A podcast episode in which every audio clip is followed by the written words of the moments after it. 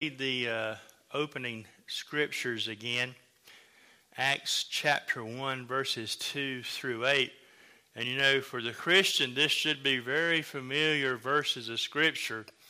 This is where, in the first few chapters of Acts, this is where the church started, where the church began, where the church was born. And so this should be familiar to Christians when they get saved because this is the same path that we should take is the path laid out for the early church. But verse 2 in Acts 1 Unto the day in which he was taken up, after that he, through the Holy Ghost, had given commandments unto the apostles whom he had chosen. Of course, this is Jesus speaking here. And he gave commandments unto the apostles and in verse 3, to whom also he showed himself alive after his passion by many infallible proofs, being seen of them forty days, and speaking of the things pertaining to uh, the kingdom of God. Uh, so we know this is the 40th day, and of course, Pentecost come on the, the, the 50th uh, day. And Jesus, being assembled together with them, commanded them that they should not depart from Jerusalem, but wait for the promise of the Father, which saith he, Ye have heard of me. For John truly baptized with water, but ye shall be baptized with the Holy Ghost not many days hence. But even at this point, they didn't have the Holy Spirit, so they didn't really grasp what Jesus was saying. Later, of course, they did, but verse 6 says, When they therefore were come together, they asked of him, saying, Lord, wilt thou at this time restore again the kingdom to Israel? And he said unto them, It is not for you to know the times or the seasons which the Father hath put in his own power. You know, many people today are still asking that same question, not necessarily restore the kingdom to Israel, but when's Christ coming back? Lord, when are you going to when are you going to reign on this earth? We know that's coming. Uh, when's the rapture? And, and when's this going to happen? And when's that going to happen? They had no problem believing that the kingdom was going to be restored to Israel, just like as Christians today, we have no problem believing that Christ is coming back, but we're a little too concerned with when he's coming back and what that does in a lot of cases is causes us not to be proactive in doing and following the commands of Jesus. We get stuck on the when. And that's what they were. Uh, they were stuck on the when. God wants us not to worry about the when and focus on the Him, Him being the Holy Spirit. That's what Jesus is talking about. He's talking, telling them that He's leaving and the Holy Spirit is coming. And they didn't understand that until they received the Holy Spirit. But if we're saved, we have the Holy Spirit, and we should fully understand this scripture, the scriptures that we're reading. And he tells them in verse 8, But ye shall receive power after that the Holy Ghost has come upon you, and ye shall be witnesses unto me both in Jerusalem and all Judea and in Samaria and unto the uttermost part of the earth. The commandment is once you have the power, use the power. And if we're saved, we have the power. Now, the lesson goals of lesson 10 number one, understand that God gives us the power we need to be witnesses. If we've been saved for a length of time, we shouldn't doubt the fact that God will allow us to or enable us to witness to people. So if you have any doubt about that after this lesson, hopefully that's gone. Learn to rely on the Holy Spirit's leading.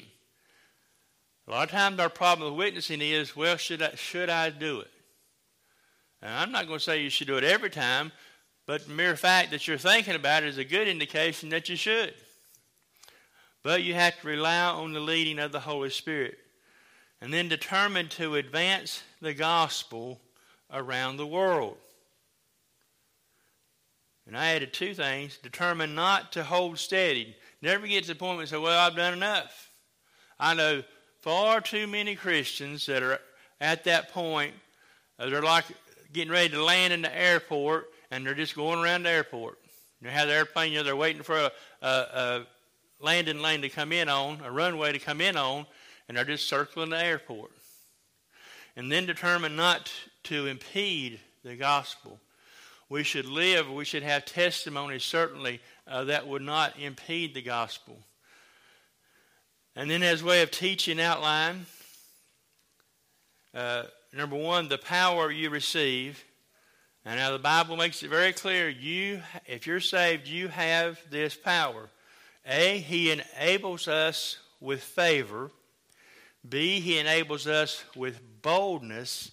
C, He enables us with compassion. And then number two, the plan God has set. And what we need to determine is once we learn the plan, if we don't know the plan is, what is our plan to follow the plan? A, what makes you a good witness, and B, what hinders your witness. And then three, the place God has chosen. A, serve faithfully where God has called you to be, and B, support those who serve God where you cannot be. Both of these are very, very important to do what we can where we are, and then where we can't be, do all we can to make sure somebody is there. So, Sheila and I once went to Niagara Falls. Beautiful, beautiful place. And if you've never been and you've heard stories about it, it you, nobody has really actually described it uh, correctly to you. you. That's one of these things you have to see. Has anybody else here been to Niagara Falls? Okay, a few. Most, most have not. Now, then, those that have been, did you tell anybody that you went to Niagara Falls? Told a bunch, didn't you? you? That's something that when you do that, you tell people about it because, like I said, most people hadn't been. So you got plenty of people to tell. Has anybody ever been to the Grand Canyon? I haven't. More's been to the Grand Canyon just barely than Niagara Falls. Some of you been to both. Did you tell anybody about it? Told people about it? Has everybody, anybody ever seen the Statue of Liberty? I have not. My wife has. And we're getting a little more commonplace now. Most people, most have seen the statue. Did you tell anybody? Did you go up there and boy, I ain't telling nobody about this. Maybe they won't find it. No, you told people, didn't you? Anybody ever been on a cruise? A lot of people. Did you tell anybody you went? Tell anybody about it? Anybody about it? Anybody in here ever been married? Did you tell anybody about it? I ain't going no further down. Has anybody in here ever been, or are, rather, this is not something you've ever been, but you are, either you are or you're not. Are you a father or a mother?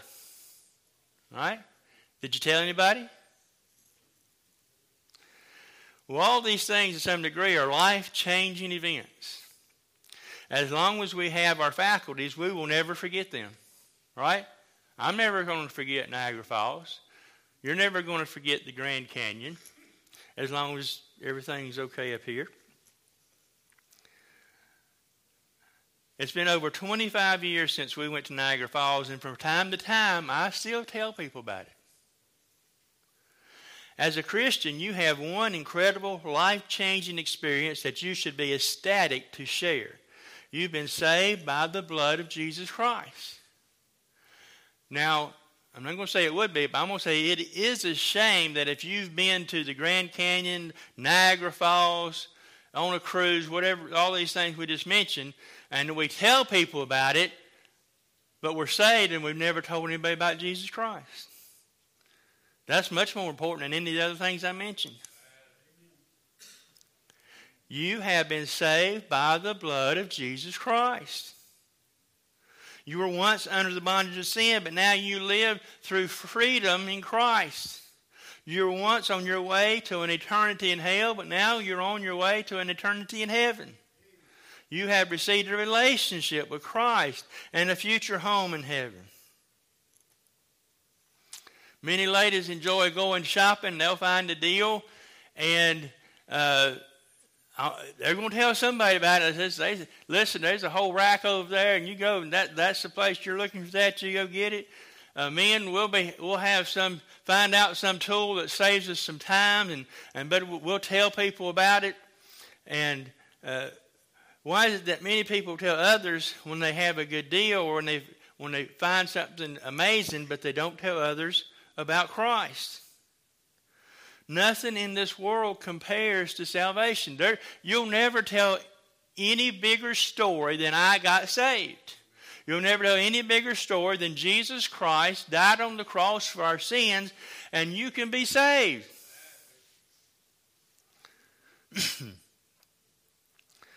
right before Christ ascended into heaven, his last command to his followers was to testify of what they had experienced. Christ commanded us to be witnesses, and as witnesses to any account, it is important to remember that the greater the experience and the knowledge received, the greater the witness we are, the greater the witness that we can be.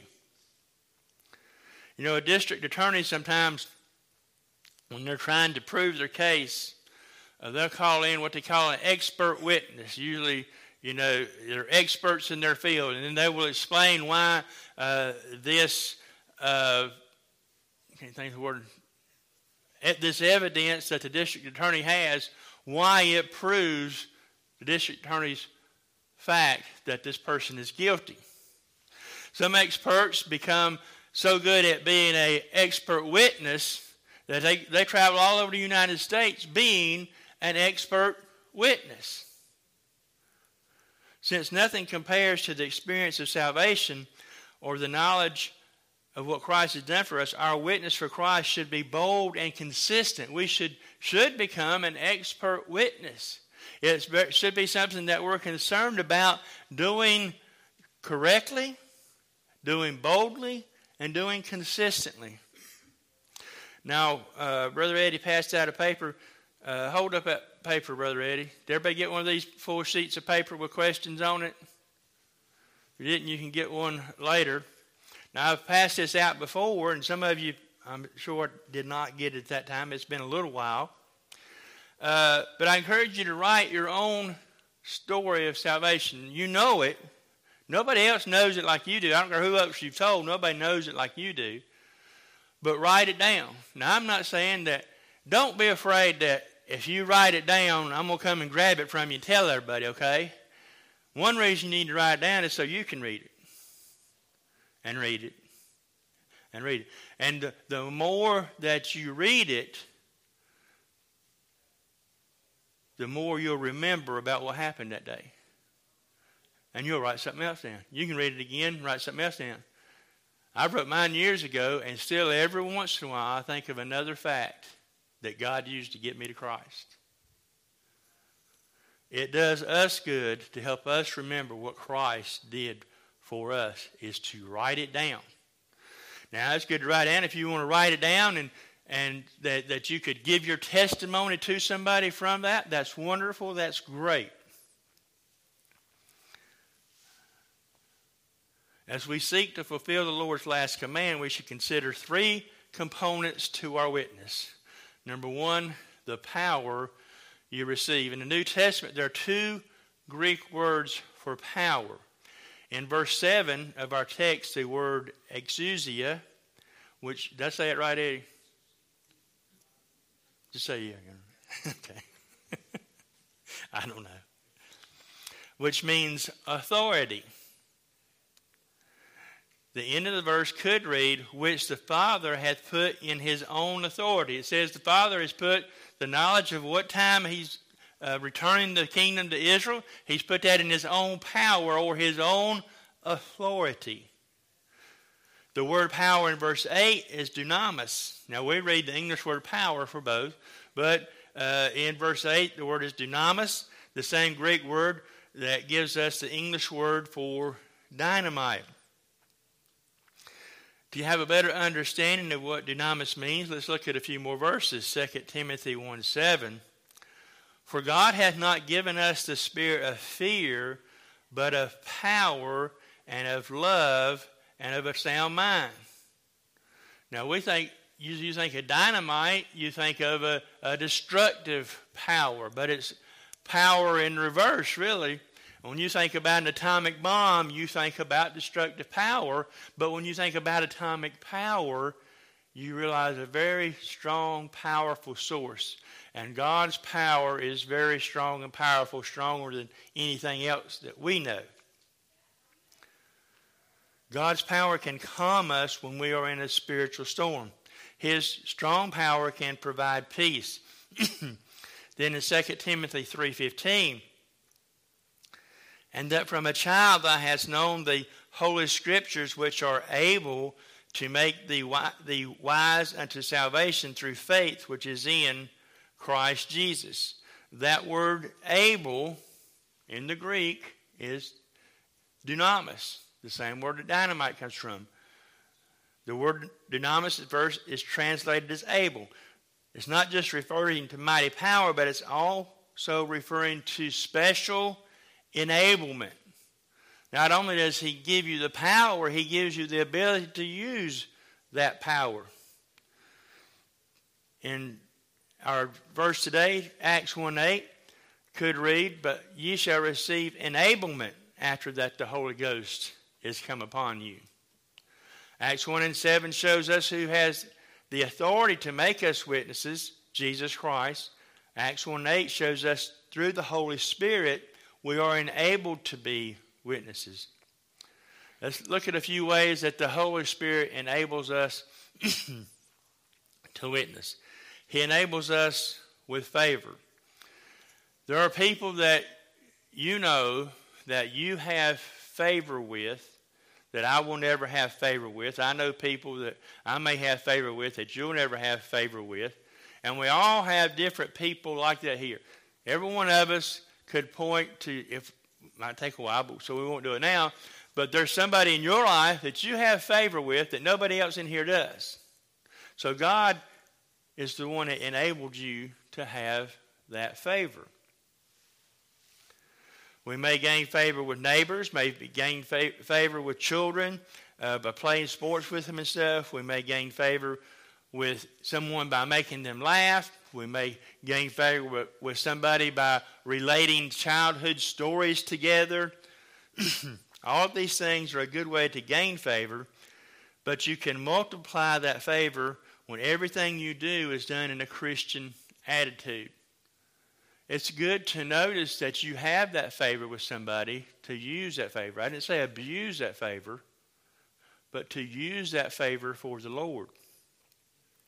Anytime we gain favor with someone, the, the Lord has allowed it.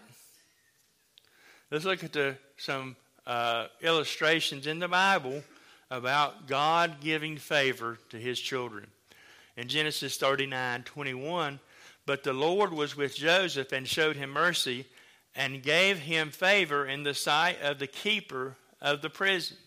And if you follow Joseph's, Joseph's life, you see many times where he uh, was downtrodden, many times where he was uh, unfairly treated, but God give him favor with somebody to bring him out of that. Exodus 11, Exodus 11.3, And the Lord gave people the people favor in the sight of the Egyptians. Moreover, the man Moses was very great in the land of Egypt, in the sight of Pharaoh's servants and in the sight of the people. If you remember when uh, they were leaving Egypt, God told them to borrow from your neighbors, and they took they gave them gold. Uh, when you really realize what the Egyptians give them, you say, what did they give it to them for? They, there was no gain that they were. The Egyptians weren't gaining anything; they weren't buying anything from Israel. But God gave them favor and when they had that favor, God enabled them to use that favor to give them all this stuff. And not only did they receive valued stuff from them, Moses uh, received acknowledgement from the people, and they were really in awe of Moses because here's a man, and he's standing up to Pharaoh. None of us can stand up to Pharaoh, but he stood up to Pharaoh and got away with it. Daniel 1 9 now God had brought Daniel into favor and tender love with the prince of the eunuchs. Remember how Daniel, when he was young, he said, Listen, I, I can't eat the king's meat. You just give us that pulse. and we'll eat it. And because he had favor with the prince of the eunuchs, he was allowed to do that because God had allowed him to, to gain that favor. So we see how these people in the Word of God use that favor to carry out the work of God. And that's what God wants us to do. When we have favor with somebody, we don't think, well, I shouldn't take advantage. Yeah, you should take advantage of it. I didn't say abuse it. I didn't say see what you can get out of them. But what can you give them because you have favor? You shouldn't have favor with somebody to, and then see what you can get out of them. But if you have favor with somebody, see what you can give them. How much of the Lord can you give them? How much can you tell them about the Lord? And the Holy Spirit takes what you did and makes them realize they need Christ as Savior. Never be proud of yourself and the fact that people like you because your good personality or amazing talent. Instead, praise the Lord for giving your personality, giving you your personality and talent. Then use the favor He has given you to be a witness for Him. Then use the favor He has given you to be a witness for Him. And then He enables us with boldness. As you witness to people with diligence and preparation, the Lord will give you the boldness and insight you need to be effective. Now, He's given us the Word of God, so we're not apostles, so we're not given things uh, inspired. We have the Word of God. That's where we get our instruction, is from the Word of God. So, as they were in Christ's will and they did what God's will and they did what He said. He and He give through inspiration give them the Word of God and give them instructions that they follow them. But our instructions come from that Word of God that He give to the apostles. So when they listen to Him, then He give them power. When we listen to the Word of God, when we follow the Word of God, when we read and study the Word of God, then he will enable us, enable us with boldness. There's no doubt that a Christian that is not familiar with the Word of God is not bold in testimony of Jesus Christ. But if he is in good knowledge of the Word of God and knows the Word of God, it will give him boldness. You so we have the ability to get that, and if we don't do our part, then the boldness is not coming. God expects us to do our part. If you follow his leading, he will bring the verses to mind and words to your heart that he wants you to share. It may you may be someone that I could name any verse in the Bible and I'd say, quote this to me, and you couldn't do it. But if you read the Bible and you familiarize yourself with the Bible, you still might not be able to do that. But when you're witnessing to somebody, it'll just come out. It'll just come out. You say, where'd that come from? You try to do it again next day and you couldn't do it for nothing. Ain't that right, Brother Bart? As you rely fully on Him, you will be amazed to see how He can use you in spite of any weaknesses you may have. Everyone in here has strengths that others don't have, and everyone in here has weaknesses that others don't have. And God will use both of them to enable you to witness for Him. The Lord will also enable you with boldness and courage to approach people to whom you may not typically feel comfortable speaking so that you can witness to them. I know that there were some when, uh, before we had the Spanish church, they weren't 100% sure about that. And they just didn't know how that was going to work out. But when Brother Jose and Miss Arlene came, they followed the leadership of the Holy Spirit, and they're doing what they're supposed to do, and they do that with love and compassion, then it wins everybody over. Same thing with you. When you're doing what you're supposed to do, you will win people over. You will win people's favor. And in C, he enables us with compassion. It is impossible to be a good witness to any group of people that you do not first love. I remember uh, a Hispanic young, well, he was young, much younger than me, uh, well, 15 years or so. And it's been, been a while, but he told me this, and I, I didn't know this, don't even know if he's correct. I'm just saying what he said. Now, he's Hispanic. He said there's five groups of Hispanics. Don't know where that come from, what he meant by it exactly. And he named, I think he named them all, but he did name one. And he said, I wouldn't spit on them if they was on fire. Now, he was, he was fine with us. He was fine with the rest of Hispanics. But he didn't like that group. You got anybody like that in your heart, you're not going to be a good witness to them. If you just got a little bit of that in your heart, you're not going to be a good witness to them. If you struggle with having a love for others, particularly those who are unsaved, ask the Lord to place His love for them in your heart. God can give you that love that you need in your heart to be a witness. Jesus loved all of us enough to die for them. Those people, that group of people that you may have trouble getting along with, Christ died for them just as much as he died for you and me and everyone in here. Pray that the Lord will give us compassionate and loving hearts toward the lost. Let's pray. Lord, we thank you for this day that you've given us. We thank you for your many blessings, Lord. Lord, help us to be better witnesses for you. And Lord, I don't care who's in here, Lord, we could all be better witnesses for you. And Lord, we'll all uh, come just a little bit short of that, but Lord, help us to do the best that we can. In Jesus' name we pray. Amen.